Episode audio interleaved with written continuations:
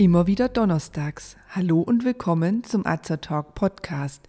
Diese Woche zum Thema Arzneimittel im Ramadan. Ich bin Tina, ich bin Apothekerin und Azer Talk ist das rezeptfreie und gut wirksame Format von Azerta. Informationen garantiert ohne Nebenwirkungen. Tipps von Apothekerinnen für ihre Gesundheit.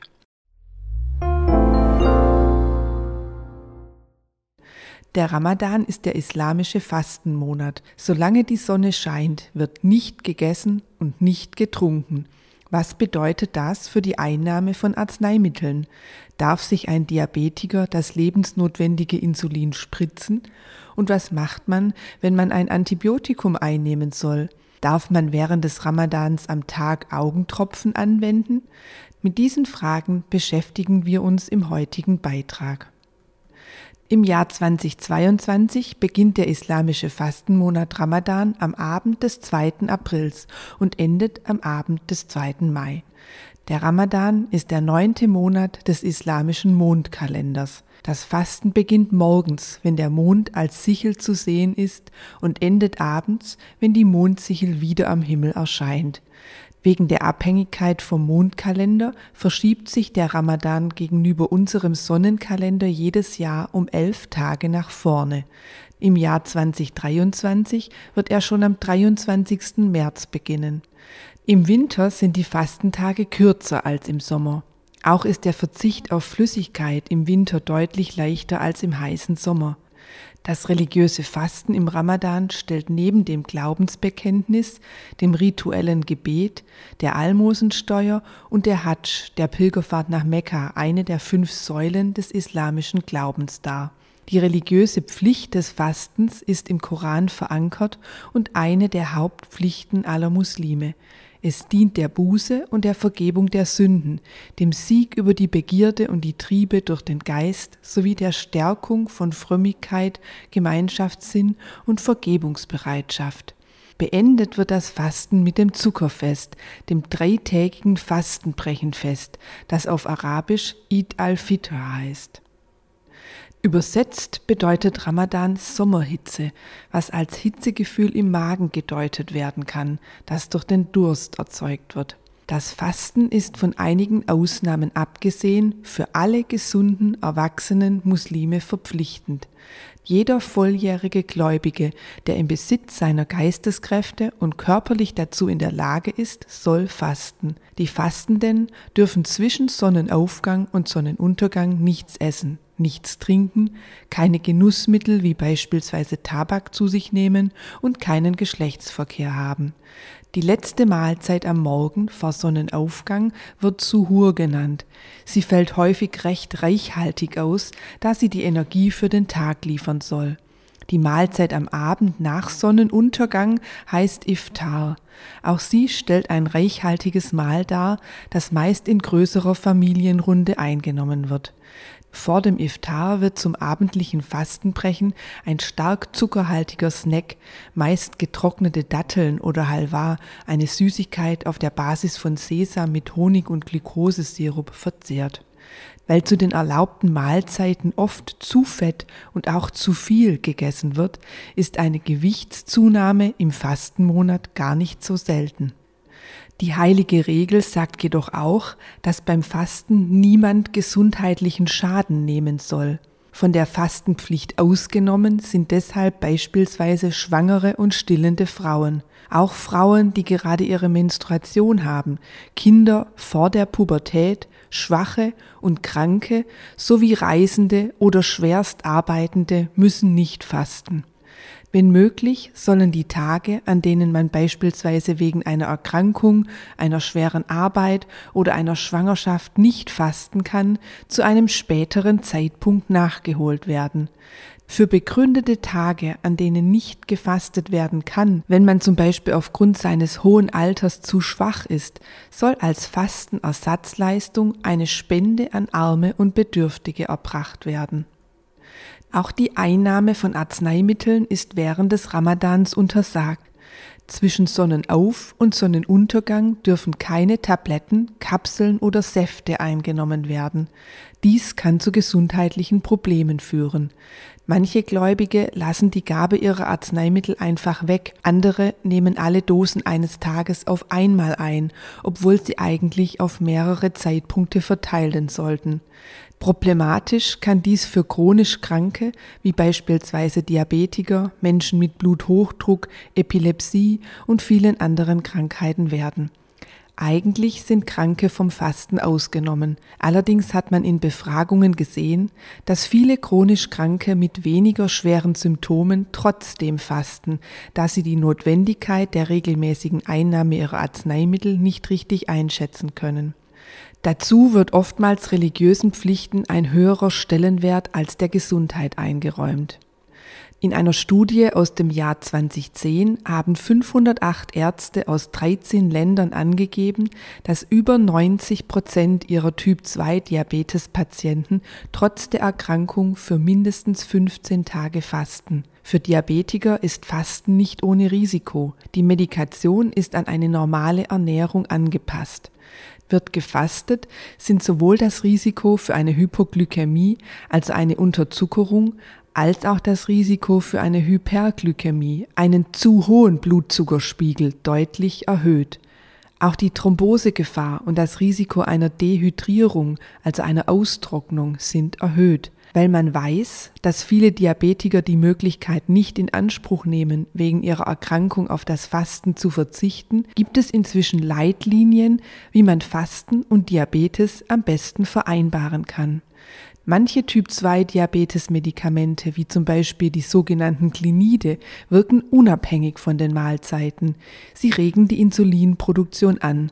Man kann die Tagesdosis statt wie üblich auf drei Dosen auf zwei Gaben aufteilen und zur Morgenmahlzeit, dem Suhur und nach Sonnenuntergang zum Iftar einnehmen. Klinide sind also gut für die Anwendung während des Ramadans geeignet. Etwas schwieriger ist es bei den sogenannten SGLT2-Hämmern. Diese Wirkstoffe hemmen natriumabhängige Glukosetransporter in der Niere. Es wird also vermehrt Glucose und damit auch Wasser über den Urin ausgeschieden. Damit besteht die Gefahr einer Dehydrierung. Patienten, die SGLT-Hämmer erkennbar am Wirkstoffnamenende Flozin einnehmen, sollten die übliche Dosis zum Iftar einnehmen, aber auf eine erhöhte Zufuhr von Flüssigkeit am Abend achten. Fasten ist also auch mit Diabetes Typ 2 möglich, wenn zum Beispiel diese Punkte beachtet werden. Wichtig ist darum eine frühzeitige Beratung durch den behandelnden Arzt und eine rechtzeitige Umstellung der Medikation, wenn dies nötig sein sollte. Am besten sollte man sechs bis acht Wochen vor Beginn des Ramadans die eigene Arzneimitteltherapie überprüfen. Was ist mit einer Insulintherapie? Beim Typ 1 Diabetes ist eine gute Beratung und Schulung des Patienten besonders wichtig. Generell wird Typ 1 Diabetikern vom Fasten abgeraten.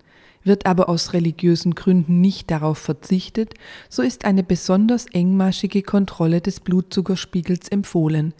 Die Leitlinie Diabetes und Ramadan empfiehlt ganz konkrete Zeitpunkte für die Blutzuckermessung, beispielsweise vormittags, mittags und in der Mitte des Nachmittags und immer dann, wenn Unwohlsein oder Anzeichen einer Unter- oder Überzuckerung auftreten. Interessant an dieser Leitlinie ist übrigens, dass sie mit dem Mufti von Ägypten abgestimmt wurde. Der Mufti gilt als höchste religiöse Autorität eines Landes. Somit hat die Leitlinie quasi eine religiöse Legitimation. Alle in ihr dargestellten Maßnahmen, das Fasten auch mit Diabetes sicher zu machen, sind von religiöser Seite her überprüft. Doch nicht nur für Diabetiker stellt das Fasten ein Risiko dar. Auch bei anderen Erkrankungen muss die Therapie an das Fasten angepasst werden. Muss man aufgrund eines Infekts ein Antibiotikum einnehmen, so ist dies in der Regel leicht anzupassen. Man verwendet ein Antibiotikum, das nur einmal oder zweimal täglich einzunehmen ist und trotzdem ein Wirkspektrum hat, das dem Infekt angepasst ist. Auch die Therapie mit Cholesterinsenkern ist meist unproblematisch. Sinnvoll ist hier eine Ernährungsberatung, damit Suhur und Iftar nicht zu üppig und zu fettreich ausfallen.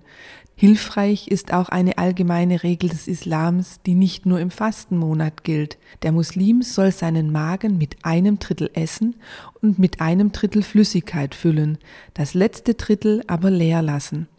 Eine solche Ernährung kann der Gesundheit förderlich sein.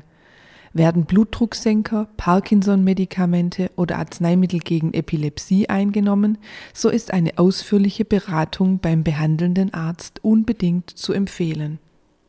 Und wie sieht es mit Augenerkrankungen aus? Augentropfen zählen zu den Darreichungsformen, die während des Ramadans erlaubt sind, da sie nicht eingenommen werden. Hier bestehen also keine Einschränkungen. Antiallergische Augentropfen bei Heuschnupfen oder Augentropfen zur Glaukombehandlung dürfen also auch während des Ramadans angewendet werden. Alle Darreichungsformen, die nicht geschluckt werden und nicht der Ernährung dienen, sind auch in der Fastenzeit erlaubt. Injektionen sind ebenfalls erlaubt. Man kann sich also problemlos auch während des Ramadans impfen lassen oder sich notwendige Thrombosespritzen verabreichen. Ebenso unproblematisch sind Inhalatoren, Asthma-Sprays und äußerlich anzuwendende Cremes oder Salben. Schmerzpflaster dürfen verwendet werden, nicht jedoch Nikotinpflaster. Eine vaginale Applikation von Zäpfchen ist erlaubt, nicht aber die rektale Anwendung, da die so verabreichten Mittel wieder im Verdauungstrakt, wenn auch nur dem alleruntersten, landen. Nasentropfen dürfen übrigens auch nicht verwendet werden, da sie manchmal in den Rachen laufen und verschluckt werden könnten. Umstritten sind Produkte zur Mundhygiene, denn auch sie könnten gegebenenfalls verschluckt werden. Manche Geistliche sehen bereits das Verschlucken einer kleinen Menge Zahnpasta beim Zähneputzen als Verstoß gegen die Fastenregeln an. Andere empfehlen ausdrücklich eine regelmäßige Mundhygiene. Die Zahl der Muslime in Deutschland ist in den letzten Jahren deutlich gestiegen. Mehr als fünf Millionen Menschen in Deutschland bekennen sich derzeit zum Islam. Deshalb sind arzneimittelbezogene Probleme während des Fastenmonats Ramadan gar nicht so selten. Es ist wichtig, dass auch deutsche Ärzte und Apothekenmitarbeiter sensibel auf eventuell auftretende Probleme achten und dazu beraten können. Wenden Sie sich also vertrauensvoll an Ihre Apotheke, wenn Sie Fragen zur Arzneimitteleinnahme in der Fastenzeit haben.